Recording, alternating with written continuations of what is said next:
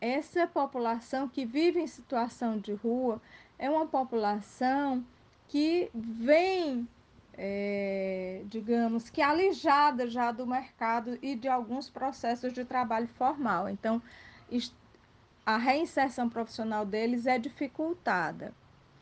Que tudo isso é agravado também pelo estigma das ruas, né? No nosso acompanhamento, muitas vezes nós acompanhamos é, pessoas que conseguiram o trabalho formal, mas quando a empresa sabia que aquela pessoa tinha um endereço institucional de um, de um serviço público, ou seja, que aquela pessoa vivia em situação de rua, ela era desligada do, do trabalho antes mesmo de receber o primeiro salário. Então, pesam muitos estigmas sobre a população de rua, que é sempre conhecida como é, vagabundo, usuário de droga, é confundida com o tráfico, com a questão do, do, dos furtos. Então, são estigmas que estão associados a quem vive na rua. Né? É,